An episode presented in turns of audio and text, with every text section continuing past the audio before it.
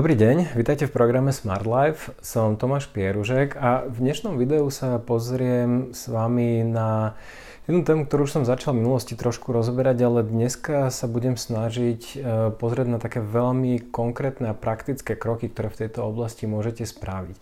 Nazval som e, toto video e, ako a prečo dostať váš majetok do, majetok do zahraničia. Um, ja v tomto videu, ako hovorím, budem sa snažiť ukázať vám uh, v prvom rade, prečo by ste mali uh, časť um, svojho majetku, minimálne časť svojho majetku um, dostať do zahraničia a povedzme nejak globálne diverzifikovať ten, ten váš majetok, ktorý ste nadobudli ale taktiež sa budem snažiť vám úplne konkrétne kroky a postupy a, a spôsoby, ako postupne začať dostávať ten váš majetok do zahraničia. Budem sa pozerať na um, také štyri oblasti, o ktorých budem hovoriť. Uh, poprvé to budú uh, účty v zahraničí, bežné klasické účty v zahraničí, aké možnosti máte. Potom sa budem pozerať na to, ako môžete dostať do zahraničia e, zlato, ktoré vlastníte, alebo ako ho môžete nakupovať a držať v zahraničí.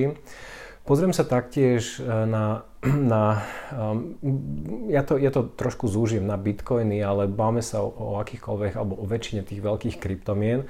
A budem hovoriť alebo poviem vám o tom, že aký je môj pohľad na to, ako, kde, akým spôsobom by ste možno mali mať uložené uh, vaše kryptomeny, aby ste ich vedeli použiť v prípade, že sa niečo zlé stane v tej vašej krajine.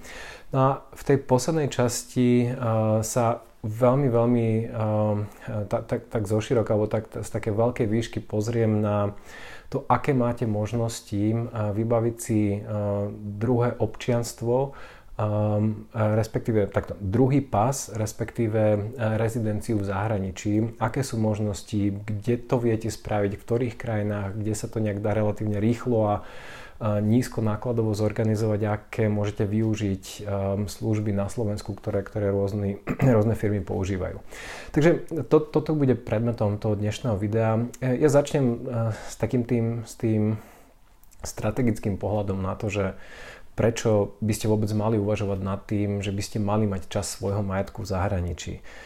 Uh, ja už som o tom hovoril, nechcem sa k tomu príliš vrácať, ale hovoril som uh, vo videu, ktoré som nahral pred asi dvoma mesiacmi o mojej fatálnej investičnej chybe a síce, že um, tá, tá moja stratégia investovania do nehnuteľností tuto na Slovensku um, má v sebe jedno obrovské, obrovské riziko a síce, že môj celý majetok, alebo drvá väčšina môjho majetku je koncentrovaná v jednom malom Slovensku, v dvoch relatívne malých mestách, čo sa týka nejakého, nejakého sveta, do pár nehnuteľností čo je veľké riziko. A ako náhle, ja, ja, to je taký, to je ten môj prístup, že mm, ak ste povedzme mladí a snažíte sa vybudovať ten svoj majetok, je koncentrácia um, a, a povedzme používanie páky to, čo vás môže dostať, samozrejme, že pri, ak, ak si uvedomíte tie rizika, ak ich, um, ak ich sa budete snažiť nejak manažovať, uh, sú to, toto sú spôsoby, ktoré vás dokážu dostať veľmi rýchlo k relatívne zaujímavému majetku. Koncentrácia napríklad do jednej akcie s názvom vaše podnikanie.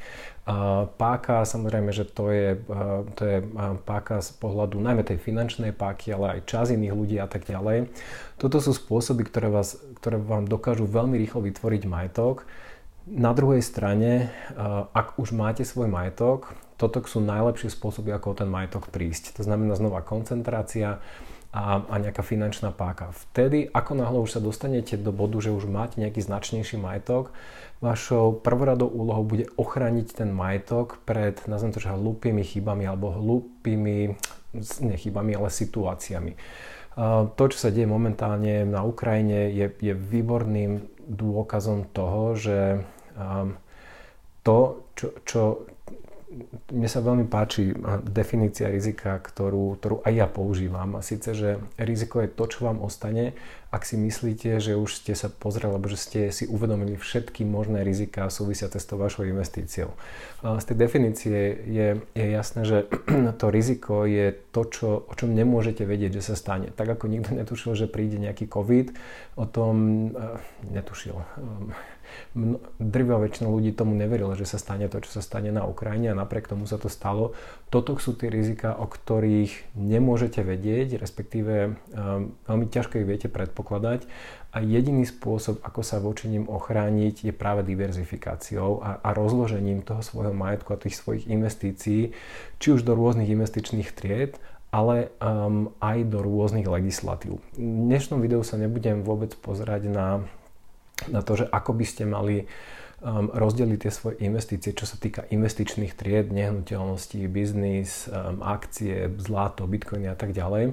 Do toho nepôjdem. Budem sa, to je na samostatné video, ktoré tiež ináč plánujem um, spraviť, ale budem sa pozerať na tú geografickú diverzifikáciu. To znamená, že ako dostať niektoré tieto triedy vašich aktív, ako ich dostať uh, do, do, do zahraničia.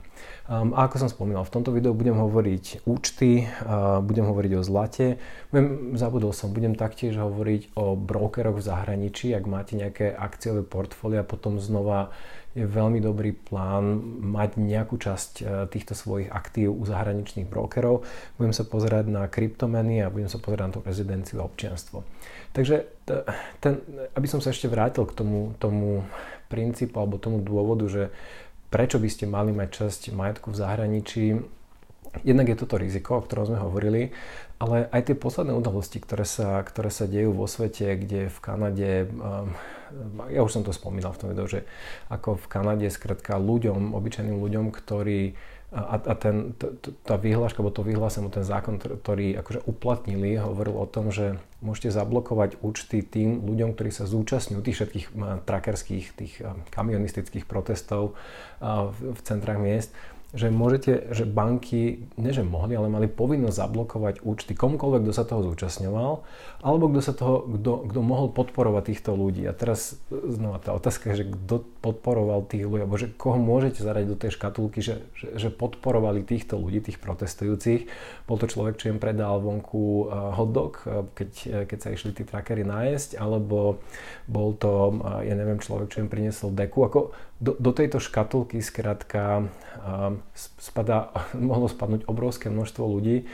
A z môjho pohľadu to bol asi taký, že najväčší útok na demokraciu, anonymitu, súkromie um, a, a, a prezumciu neviny, pretože tie banky v podstate oni bez akéhokoľvek nejakého súdneho príkazu alebo zákazu zablokovali účty, ktorých, o ktorých si mysleli alebo, alebo boli v tom, na základe samozrejme, že príkazu z vlády a žiadna banka sa nechce dostať do konfliktu s vládou, začali blokovať tieto účty bez akéhokoľvek rozhodnutia súdu a tak ďalej. To znamená, že neplatila prezumcia neviny, ale naopak tu platila prezumcia viny.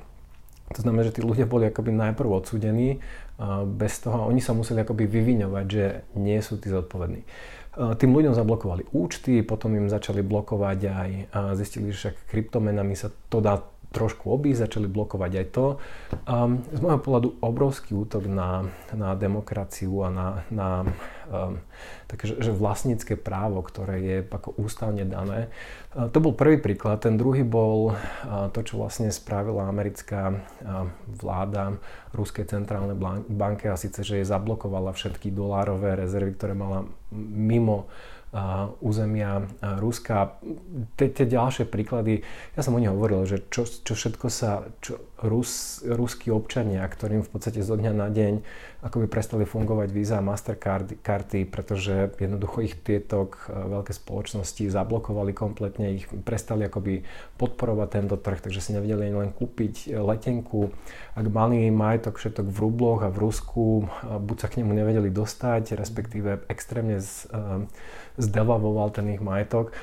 Um, nechcem ísť teraz ešte viacej do tých detailov, pretože už som o tom hovoril v minulých videách, ak nie, tak si určite pozrite, ale toto všetko sú, sú možné príklady toho, prečo by ste mali uvažovať nad tým, ako uh, dostať aspoň čas svojho majetku mimo jurisdikciu toho vášho, nazvem to, že domáceho štátu, ktorý má monopol momentálne, ak, ste iba v tom štáte, má monopol na e, všetky vaše bankové služby, informácie o vás a tak ďalej. A ak sa ten štát rozhodne, že vy ste sa zúčastnili nejakého blbého protestu, s ktorým skrátka tá súčasná vláda, vyberte si, že tú, tú najhoršiu možnú vládu, ktorú si viete predstaviť, že sa dostane k moci a predstavte si, že oni by mali túto možnosť e, vám zablokovať účet, poslať exekútorov a tak ďalej, automaticky začnete si možno uvedomať to riziko, ktoré je, že mať všetky peniaze pod jednou jurisdikciou, pod jedným štátom.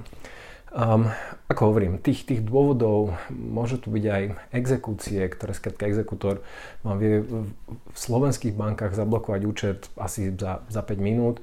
Uh, ako náhle ste mimo jurisdikcie Slovenska, máte ten majetok inde, je to výrazne, výrazne ťažšie, výrazne, výrazne dlhšie by mu to trvalo napríklad.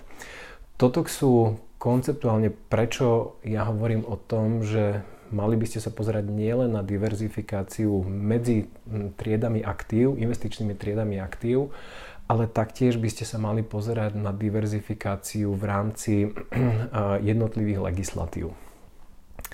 Ja začnem, začnem to, to, ako by to najjednoduchším spôsobom, ktorý odporúčam ako úplne každému, aby to spravil.